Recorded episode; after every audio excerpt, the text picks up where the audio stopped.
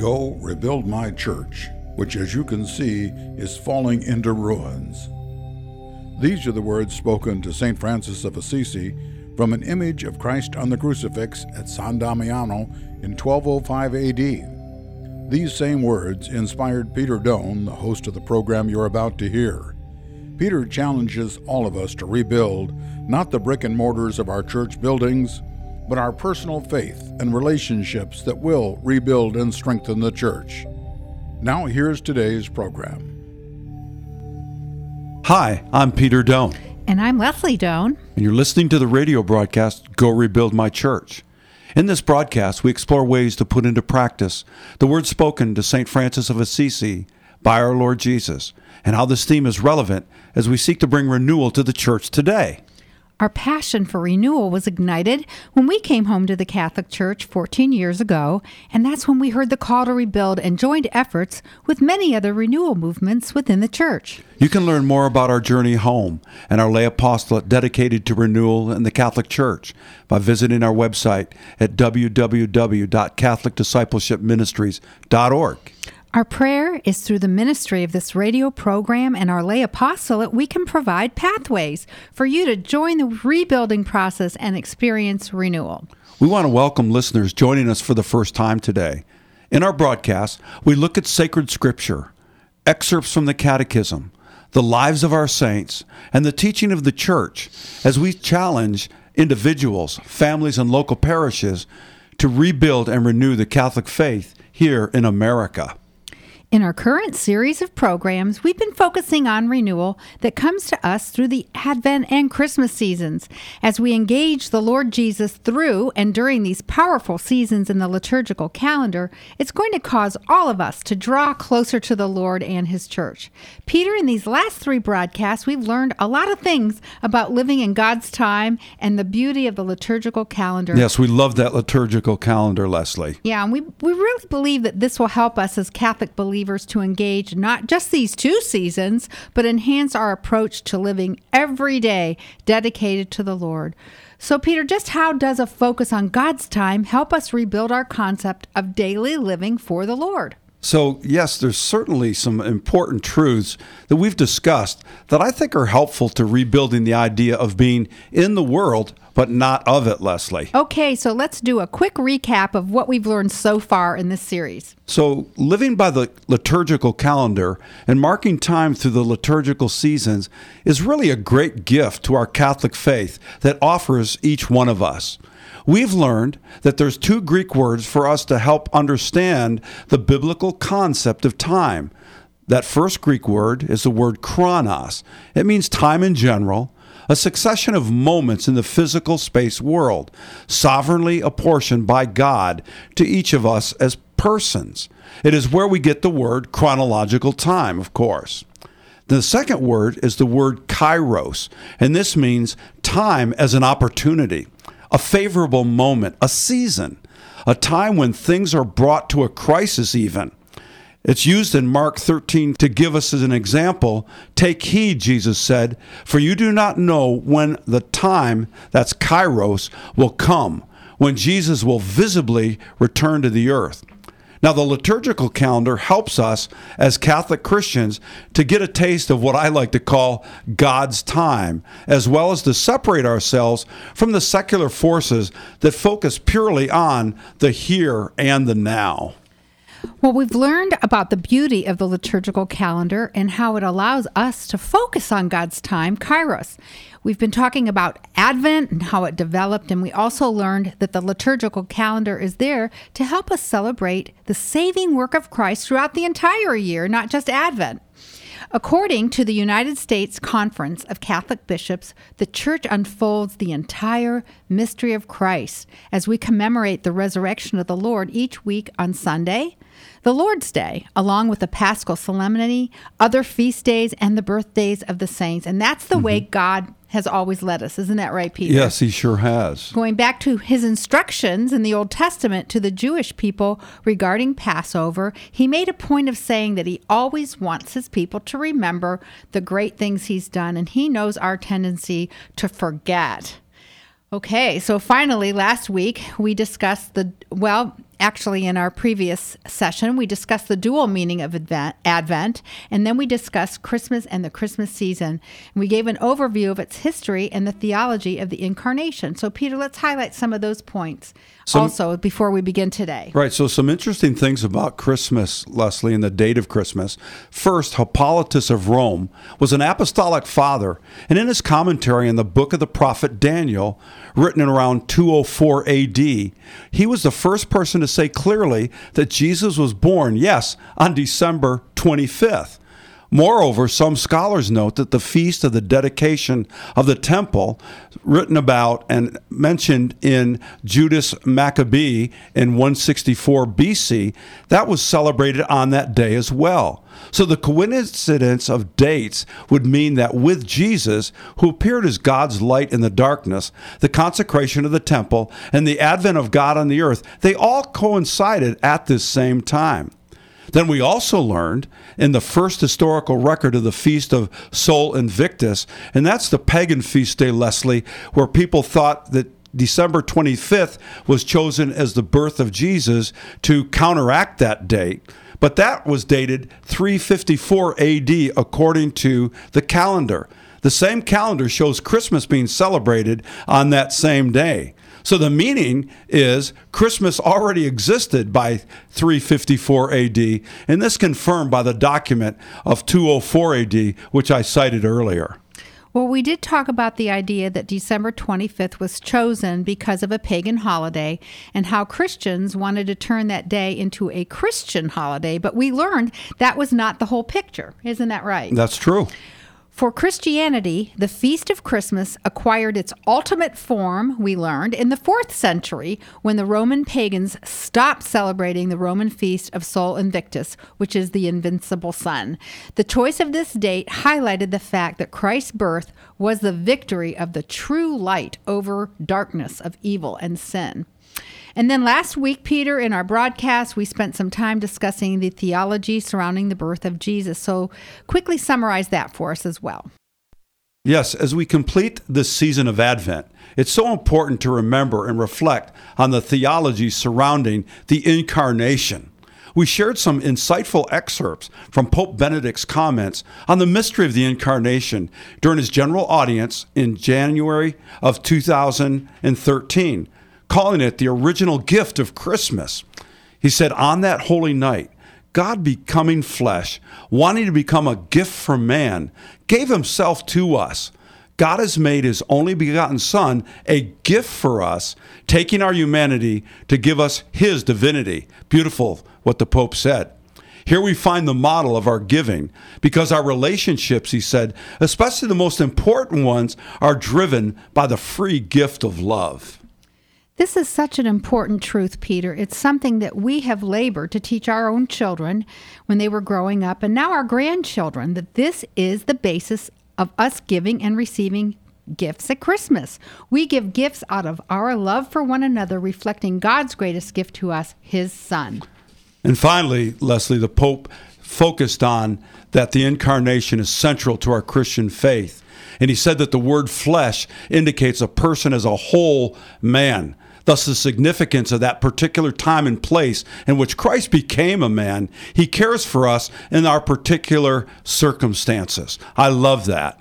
Okay, everyone, please stay with us now. We're going to take a short break. When we return, we're going to learn how secularization is working to take Christ out of Christmas.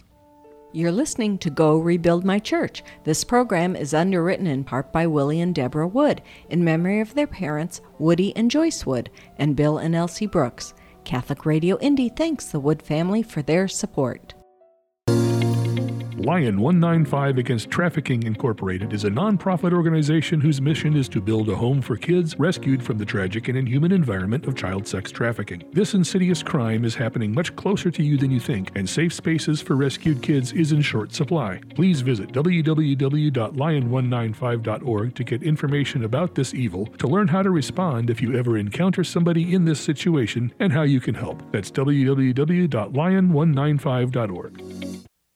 Welcome back to our radio program, Go Rebuild My Church. In our series this month, we have been focusing on renewal that comes to us through the Advent and Christmas seasons. And as we engage the Lord Jesus during these powerful seasons in the liturgical calendar, it's going to cause all of us to draw closer to the Lord and His church.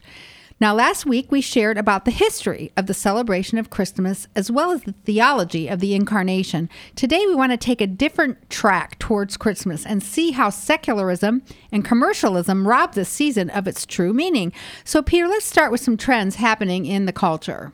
Yes, Leslie, to begin with, I kind of felt a stir in my soul this year as I drove past many of the marquees around many of the schools in our area advertising the winter concerts and the winter break. This kind of inspired me to investigate the effects of secularism and what it's had on Christmas.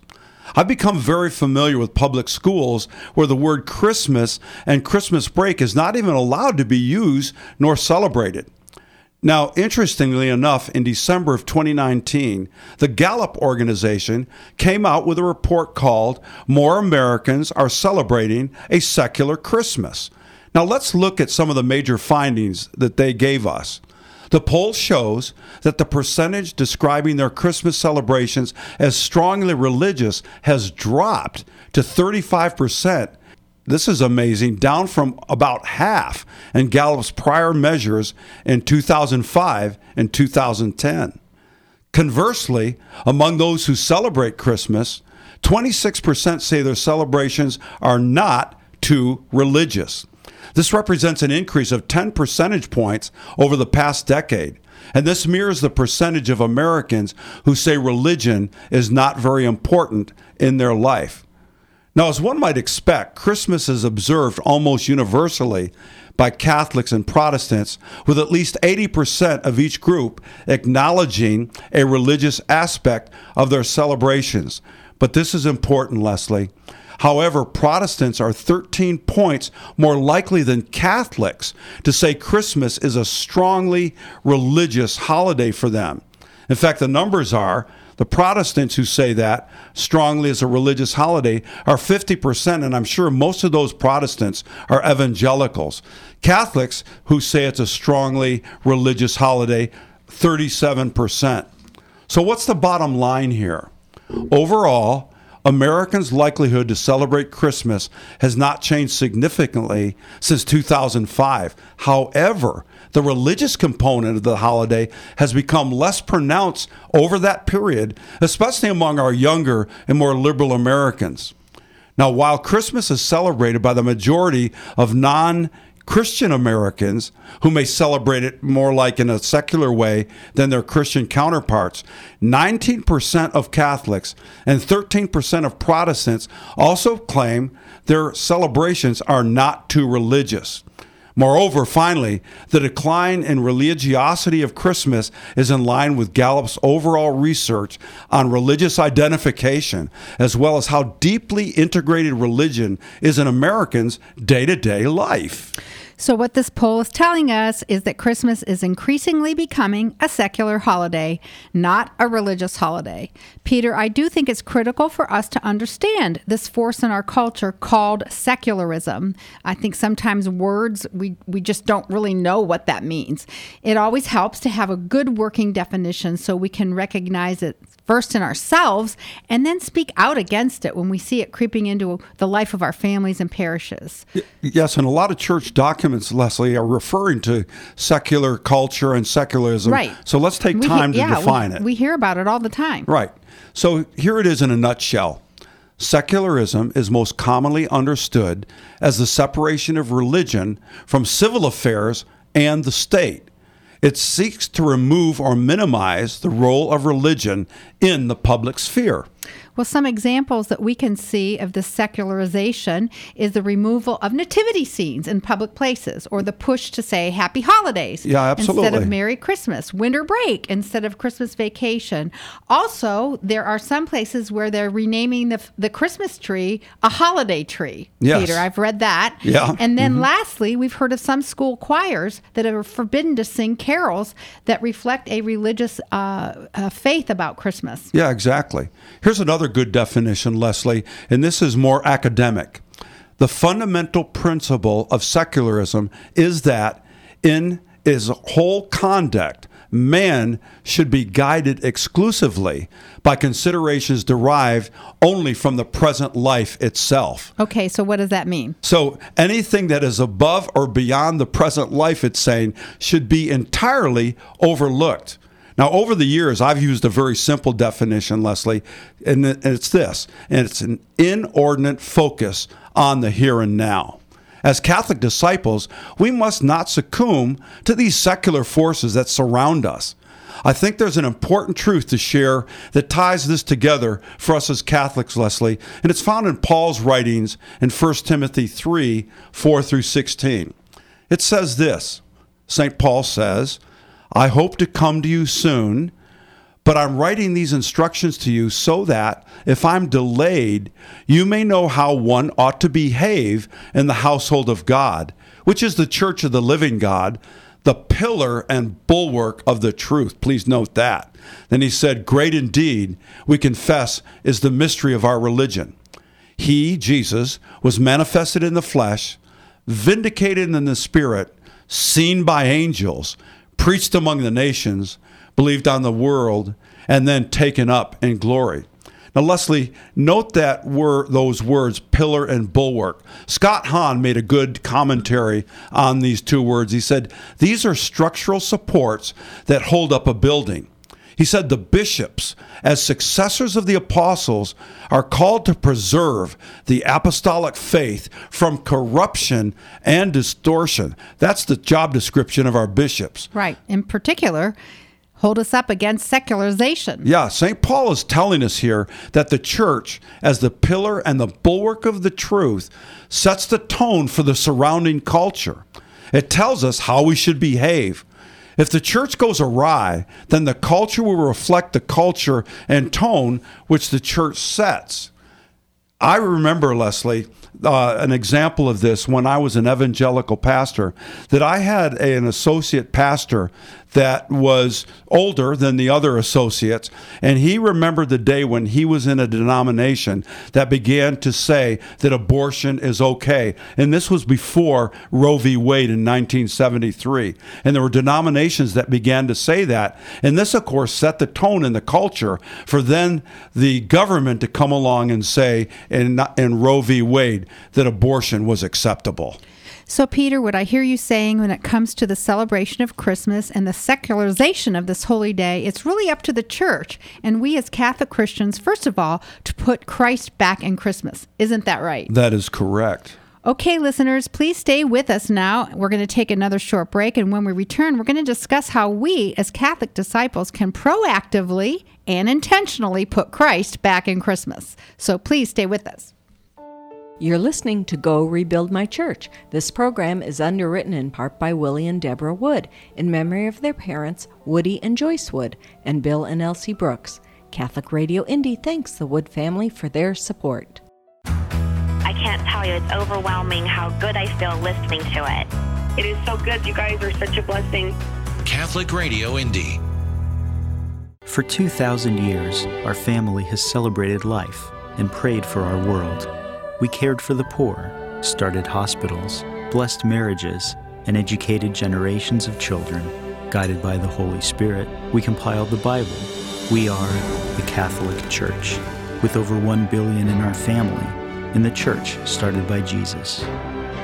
If you've been away, come home to your parish and visit CatholicsComeHome.org today. You're listening to the radio program, Go Rebuild My Church, and we're learning that the heart of God is to rebuild that which has fallen into ruin in our church.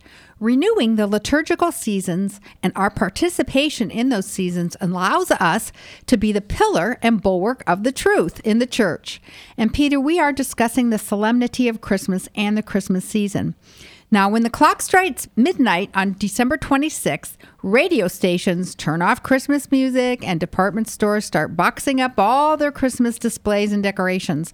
But for us as Catholic Christian, Christmas has just begun.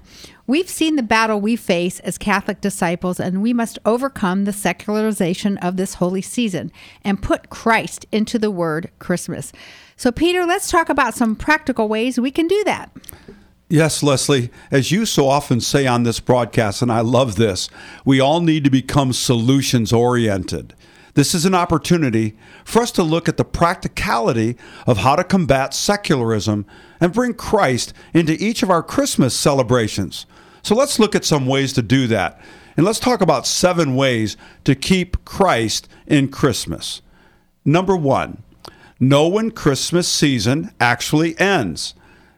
The joy of Christmas cannot be contained just in one day or in one Mass, Leslie.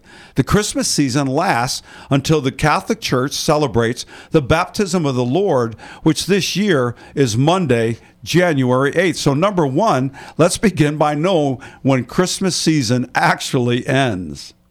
Another practical way and this is just very simple invest in a beautiful nativity scene. The tradition of recreating nativity scene goes back to St. Francis of Assisi, as we have already mentioned.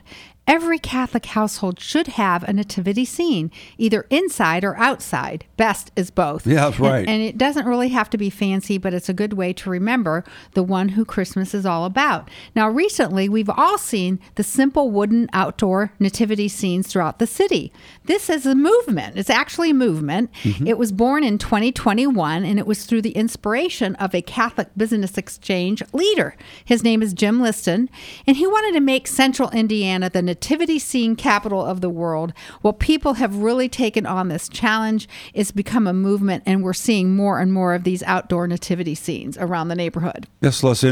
And a lot of families also have prayers and kneel before the nativity scene as well. Thirdly, listen to Christmas music. We can simply say, Alexa, play sacred Christmas music. So we listen to Christmas music that lifts our hearts and minds to God. And especially now, as you mentioned earlier, Leslie, that we won't hear Christmas music on the radio after December 25th. At Jesus' birth, remember, there was singing. I believe that. That's right. Angels announced his birth, and they were praising God. And of course, that implies singing, I think, saying, Glory to God in the highest, and on earth peace among men with whom he is well pleased. In 129 AD, interestingly enough, a Roman bishop said that a song called Angels' Hymns should be sung at a Christmas service in Rome. Soon after that, of course, composers all over Europe started composing Christmas carols. Later on, St. Francis of Assisi, very interesting here, had people sing songs or canticles that told the Christmas nativity story in their own tongue and language. Well, and the story goes on. There's a rich history behind the many beautiful Christmas carols that we sing today. Yes. Okay, number four, teach your family why we give gifts at Christmas. We already talked about this, mm-hmm. that Christmas is a season of giving, but the greatest gift in history that was given to us was when the Father gave the earth the gift of his Son, Jesus Christ. So, Amen. this is something that we've always done. Before the family gathers together to open presents, we stop and we read Luke 2 1 through 20, the narrative of the birth of Jesus, and we take time here to share the great gift of Jesus and how the gifts we give and receive today honors this great event. Number five, celebrating Christmas. We celebrate the solemnities and the feast days during the octave or the eight days of, Christmas and those days following. So the octave of Christmas through January 1st, interestingly and, and powerfully, is one of the richest times of the liturgical year. During those days, we celebrate and honor St. Stephen, the first martyr, the Holy Family, the Holy Innocents. Those were the children that were killed by Herod as he sought out Jesus. St. Thomas Becket from England, and then Mary, of course, the Mother of God, Leslie, on January 1st. Okay, number six. So, if you are celebrating all these solemnities and you know when Christmas actually ends, keep your Christmas decorations up. Don't take them down. Keep them at least up through January 8th. And some prefer even to keep their decorations all the way up to the celebration of the presentation of Jesus on February 2nd. Now, your neighbors may notice that your outdoor lights are still on and they may even ask you about it. So um, be prepared to explain why. Yes. Now, seventh and lastly, Leslie, and I really love this practice. I didn't know about this till we returned to the Catholic Church, and that's practicing the chalking of the doors. So the three wise men, they did not arrive on Christmas Day. This year, the, they arrived on the Epiphany, and this year we celebrate that Sunday, January 7th. Epiphany is also known as the Twelfth Night, Theophany, or Three Kings Day, and it marks the time occasion, the time honored Christian tradition of chalking the doors. The formula for the ritual this year, for 2024, is simple take chalk of any color and write the following above the entrance of your home 24 plus C plus M plus B plus 24. Now, these letters have two meanings. First, they represent the initials of the Magi Caspar, Melchior, and Balthazar, who came to visit Jesus in his first home. But they also abbreviate the Latin phrase Christus mansionem Benedicat. May Christ bless this house. The sign plus signs represent the cross, and the 24 at the beginning and the 24 the end mark the year. This inscription is carried out as a request for Christ, and I love this to bless those homes so marked that they stay with those who dwell within throughout the entire year. We love this tradition. Okay, Peter, so why don't you take a moment now to pray for us that we can put Christ back in Christmas and truly combat those secular forces that are trying to rob us of this holy season? Amen. In the name of the Father, Son, and Holy Spirit, amen. Lord, we love you during this season, and we want you to be pleased in the way that we honor you and celebrate your goodness, how we celebrate the incarnation and how we celebrate all the gifts that have come to us as a result of Jesus coming to our planet to redeem us. We pray, O oh Lord, for all of us as Catholic believers especially, that you would allow us to change some of those statistics that we learned that Gallup shared, and that we would make this first and foremost a religious holiday, and that we would indeed put Christ Jesus back into Christmas. We pray this in his precious name, name of the Father, Son, and Holy Spirit. Amen. Okay, everyone, thank you so much for joining us today as we seek to connect you as individuals, your families, and parishes to the rebuilding and renewal of the Catholic faith here in America. And become a regular listener of Catholic Radio Indy. Goodbye for now and keep, keep the, the, faith. faith. You've been listening to Go Rebuild My Church with Peter Doane. Podcasts of this program are available at www.catholicradioindy.org. You can hear the Holy Mass every day at 8 a.m. right here on Catholic Radio Indy.